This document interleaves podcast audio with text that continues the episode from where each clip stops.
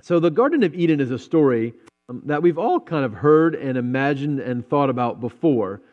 Uh, there's one detail about it that honestly, until relatively recently, I never noticed or, or really considered. Uh, and, and that's the location of the garden. Um, so there's a wonderful ministry called the Bible Project, and they do a lot of video teaching on Scripture. And I'm going to show you just like a 20 second clip um, uh, uh, from the Bible Project about the location of the garden um, and then we're going to talk about that. Will you play that clip for me? How the ancient biblical authors saw the world. On pages 1 and 2 of Genesis, God brings order to a watery wilderness, separating the skies above from the land below. Right, this is Earth, where we live. And then there's the heavens high above, which they saw as God's domain. But in the Bible, these spaces are not separate, they overlap. And in fact, the Garden of Eden is described throughout the Bible as a high mountain garden where heaven and earth are one. Okay, great. Um, have you thought of Eden as a high mountain garden before? Uh, honestly, I had not.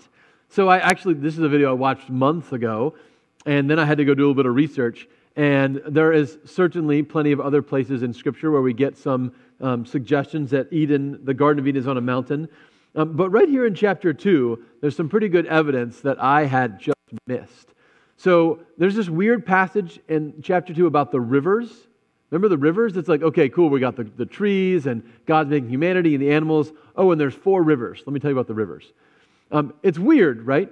So, part of the significance, there's actually a lot of significance of that, but part of the significance of that is that rivers tend to start um, high and run down, right? Every river in the world runs downhill somewhere.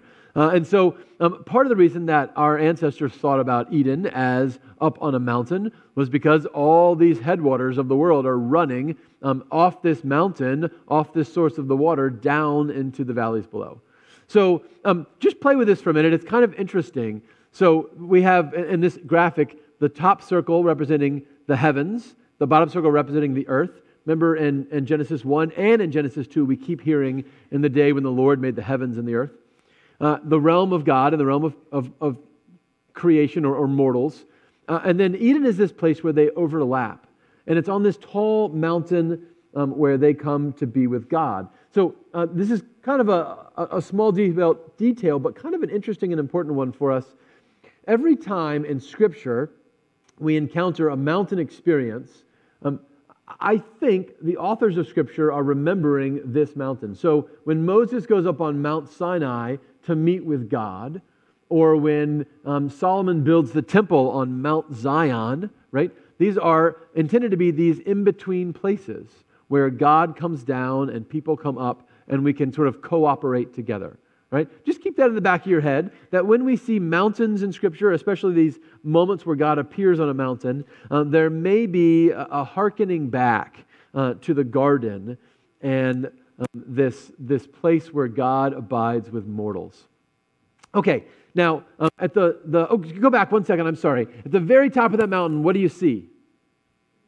A tree. Okay, now I love the Bible Project, and, and they can do no wrong in my eyes. Um, but they made a little error here. How many trees do you see? How many trees should you see? Two, two right? So you can make that go away now. Thank you. Um, there should be two trees in the middle of the garden, right? There's the tree of life and the tree of the knowledge of good and evil. Now, um, I would love to spend more time talking about the tree of life, uh, but interestingly, the scripture doesn't talk about it very much. The tree of the knowledge of good and evil, however, gets a lot of attention in this chapter, and it's going to be really important in the next chapter. So I want to try to answer or address two questions today. Um, the first is what in the world does the tree of knowledge and good of, of good and evil represent? Uh, and, and, the second is why does God put it in the garden? So, why is it there um, and what is it? And I want to answer those um, beginning with why is it there? Um, so, why does God put a tree of the knowledge of good and evil in the middle of the garden and then tell the man, don't eat from it, because in the day that you eat from it, you will die? And the answer is really simple it's a test. It's a test. Um, God is testing to see whether um, Adam will be obedient. Uh, and I say this with great confidence because God tests people throughout the Bible over and over and over again. Uh, and in the book of Genesis, especially, maybe the most famous test in Genesis is when Abraham is sent up onto a mountain to offer his son. And God says, um, and that this time God chose to test Abraham. Right? So, who remembers? Some of you are in school, some of you were in school in the past. Who remembers tests fondly? Raise your hand. Really loved a good test. All right, some people did. That's great. Who remembers tests and is really happy they never have to do those again? Or looks forward to the day when they never have to do those again? Yes, okay. Um, so here's, here's the thing about a test a test is not designed to trip you up, to make you fail, to make you stressed. It's designed to reveal what you know, right? It's designed to take whatever's on the inside of you that's private and put it on the outside and make it public. Do you know algebra? Well, sure, I know algebra. Great, let's find out. We'll do a test. Not right now, but I mean, like, you know, that's the idea. Um, and, and I think God works the same way um, that, that this tree is there as a test. Uh, uh, can you put that my next picture up?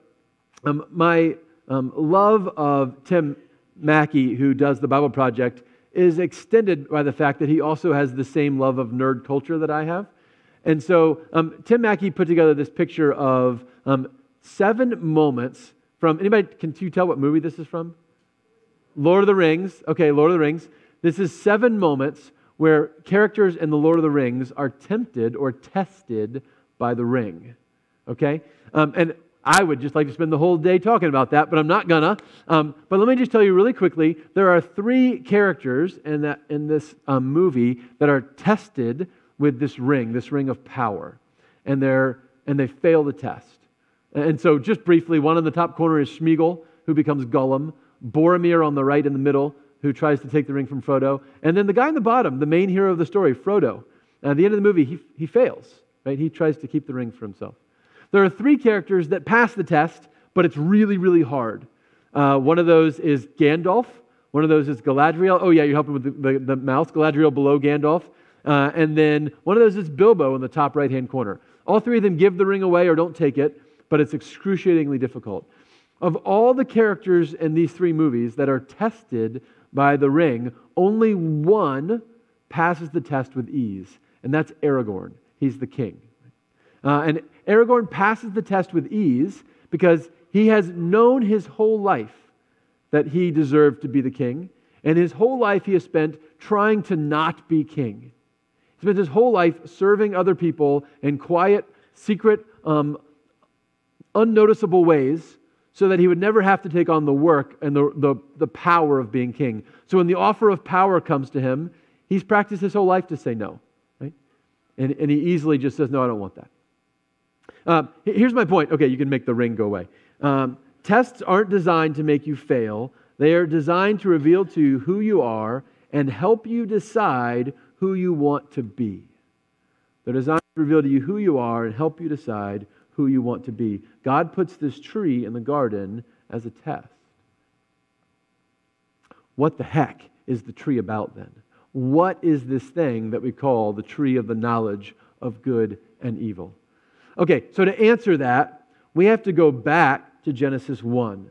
Um, and if you've got a Bible, you can flip it open, just look at Genesis 1. If not, you may remember some of these stories. Uh, remember last week we, we read uh, in the beginning, um, God created the heavens, the earth, etc., etc. And then um, God said, Let there be light. And there was light.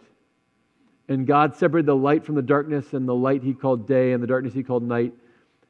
And God saw that it was good and there was evening and there was morning the first day.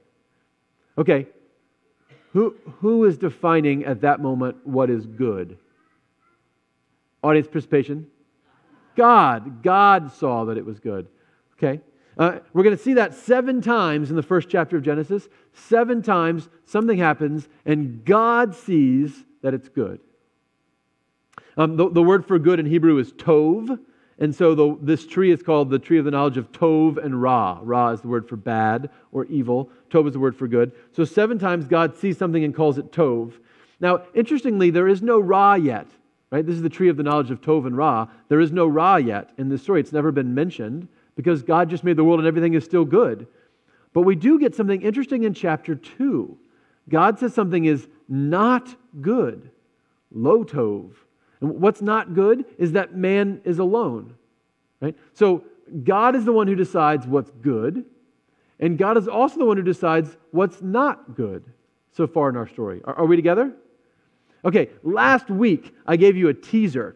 And last week, when we talked about the first chapter of Genesis, we talked about this pattern. God says something, it happens, God sees it and calls it good, and there's evening and there's morning, the, the second day, the third day, the fourth day, etc.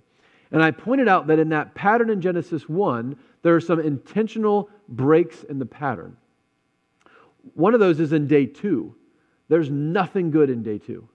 Have you noticed this? When, when God makes day two, he makes the sky and the waters, and there's nothing good. And then day three, there are two good things. God makes the ground and calls it good. God makes the vegetation and calls it good. What is going on? Day four, there's the stars in the sky and the angels, and it's good. And day five, birds and fish, and it's good. And day six, land animals, and good. And then humans, and it's very good. So I, I think the intent here is that Moses is trying to tell us that God is defining good by what's good for us. Uh, what do I mean by that? On day two, nothing good happens for us. Anybody around here um, fly around in the sky on a regular basis or swim underwater on a regular basis, like, you know, other than at the pool? No, right? So, so day two doesn't have any benefit for humans. Day three has lots of benefit for humans. We live on the ground and we eat the food of the ground. And day six, when humans are finally made, is, is like really good. God's really excited. God's saying, hey, I'm the one who defines good and bad. And I define it in such a way as to say, I think what's good is what's good for you.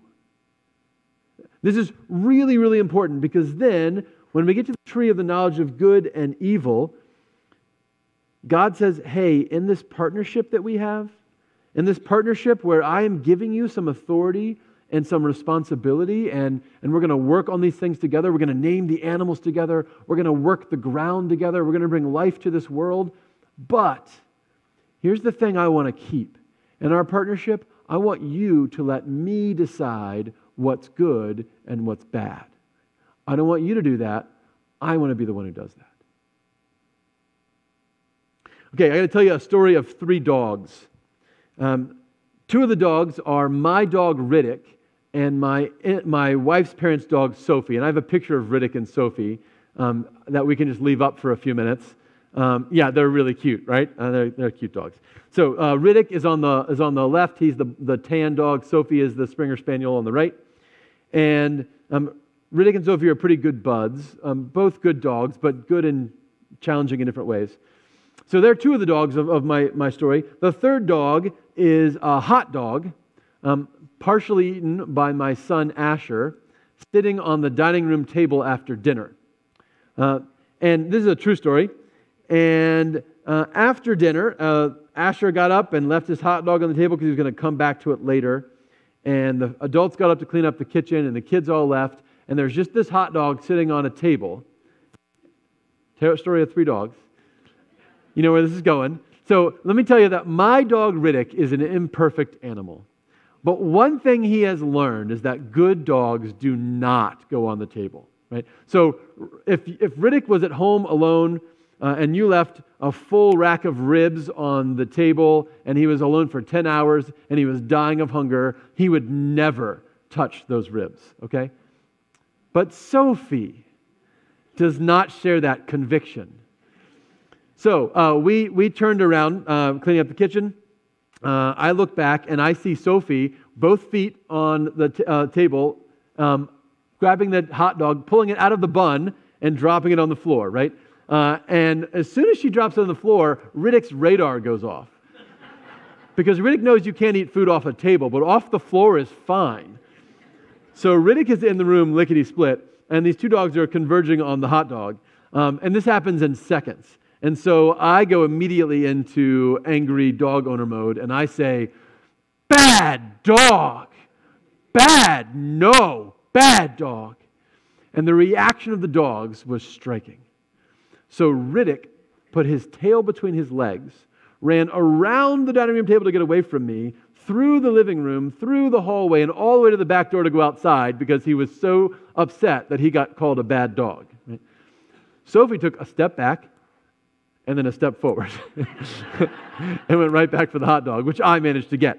Um, here's, here's the point of the story Riddick wants me to decide what's good and what's bad, what makes for a good dog and a bad dog. Sophie wants to be the decider of that herself. Right? Um, and what Sophie doesn't understand, she's not my dog, so she's okay. But if she was my dog, she would not remain in Eden very long if she kept eating off the table. Are we together? Yeah. Uh, okay, you can take the dogs away. I don't think we need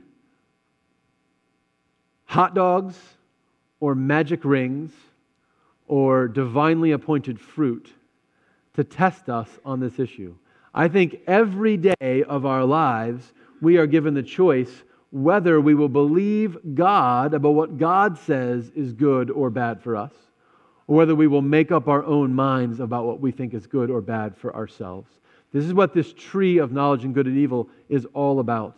And, and b- believe me, all sin, all sin, all sin comes from this one fundamental failing that we want to be the ones who define what's good and bad instead of letting God do that for us. God says, um, giving my money away is tov for me, and hoarding it is ra. God says, keeping my body pure from sexual immorality is tov for me, and lusting is ra. God says, hating my fellow man in my heart is ra and forgiveness is tov. Um, but I'm not sure I believe him. And so, in all those places, I say, Yeah, but you know what, God, maybe I have some better ideas than you do. Some of your ideas are kind of old fashioned and out of date, and you're not really up with the culture now, God. And, and, you know, we don't do things the way we used to do it a long time ago. And God, why don't you let me decide what's good and not good, and I'll just follow my own rules? By the way, one of the reasons we don't like letting God define Tov and Ra in our lives is because He often doesn't pick the stuff that we would pick. Uh, often instead, God says, hey, you know what? It's going to be Tov for you to see this really delicious fruit and not eat it. It's going to be Tov for you to deny yourself. It's going to be Tov for you to not seek out immediate gratification, but wait for something better. It's going to be Tov for you to be faithful to this one person instead of going and running around after a bunch of people. Um, God says, um, What I think is good is not going to be intuitive for you. You have to trust me. You have to trust me. Uh, so then we get to the story of Jesus. Um, and, and, and Jesus comes to the disciples with a radical new definition of what is good. Jesus says, um, you know what? If you want to be good, if you want to be close to God, if you want to follow God, uh, you need to deny yourselves and take up your cross and follow me. And, and the disciples, kind of like you and me, are like, well, that doesn't sound good. The cross sounds really bad. Uh, and, and denying myself sounds really bad. Jesus, is there any other way that I could follow you other than that? And he says, no.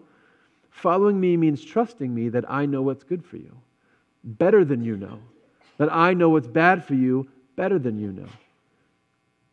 That the Christian life really comes down to a relatively simple choice. Will we believe Jesus when he tells us what's good and bad, or will we trust ourselves first? Paul David Tripp tells a, a great story of his own teenage son. Um, his, his teenage boy went over to a friend's house um, some kids were getting together to watch movies, and um, I think this was back in the ancient days when you like went to Blockbuster to rent movies. Um, but anyway, they had movies to watch, and it happened to be that his friend's parents were going out that night. And so, right after the parents left, his friends pulled out the movies that they had rented, and Paul says immediately his son knew these were not films that he should see. It was immediately clear he shouldn't see these films. And so he had to figure out what he could do. And he really had three options. He could watch them and just let them decide what's good. He could try to convince them to change their mind, or he could leave. Well, um, he didn't really have any place else to go at that moment. And so first he tried to convince them. He said, Hey, I don't really want to watch these. Is there anything else we could watch? I'm not, not sure we're supposed to see this. Um, and his friends were like, Ah, you know, don't be a nerd. Don't be a loser. It's fine. These are going to be awesome. It's going to be so much fun. So they started the movies, and um, Paul's son decides he's going to go get a snack.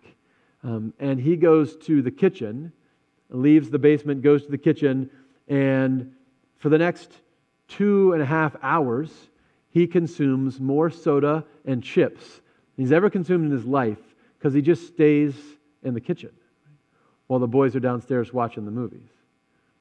And then his friend's parents come home and they're like, What the heck are you doing up here while the boys are all downstairs? And because he doesn't have a better idea, he just tells the truth and he says, Hey, I just didn't want to watch the movies they were watching. And I got to imagine if I'm those kids' parents, my first thought is, I'm so embarrassed that my kids made those decisions and, and picked stuff that wasn't appropriate and did it behind my back. But then I'm thinking, what in the world is this kid's parents doing? That he had the kind of courage and fortitude to say, No, I'm not going to go down there. I already know what's good and not good, and I'm going to stick to what I believe. And, and the, the answer is uh, you got to prepare for the tests, right? Because the tests are going to come, and you got to be ready for it. You got to live your life again and again saying, Jesus, you're the one who gets to tell me what's right and what's wrong. And, and when the tests come, I'll be ready because I'm going to focus on that every day. So uh, we, we come to Matthew 17, and we're back on the mountain again. And Jesus is there, and he is transfigured. It's like he's, he's like a light bulb, he's like a burning bush or a pillar of fire or a tree of life on this mountain, and they can barely even look at him. And then all of a sudden, the greatest heroes of their faith who are dead are back alive and talking with Jesus. And then all of a sudden, there's a cloud, like the, the Shekinah glory of God is all around them. And then they hear the audible voice of God. And you notice, do you notice what Peter said? I love Peter. Peter's my favorite. Um, Peter says, Lord, it is good for us to be here. I know what's good, Jesus. We should stay right here. You notice what the voice of God says to Peter? This is my son, the beloved. With him I am well pleased. Listen to him. You want to get back to the mountain, back to the garden, back to paradise, back to a perfection. You want to experience uh, the brilliance of God and the resurrection of the dead and the kingdom of God that is to come in this life and in the next, then just listen to Jesus. Just listen to Jesus. Let him tell you what's good and what's not. He's the Father's beloved Son. Listen to him. Amen. I'm going to invite you um, as we continue to worship um, to reflect on how God's calling you to listen to Him today. And um, I hope that there may be a place um, where you see God calling you to redefine what's Tov and what's Ra in your life. And I hope this might be a day where you shape that more into the image of Christ than into the image of yourself. May it be so. In the name of the Father, and the Son, and the Holy Spirit. Amen.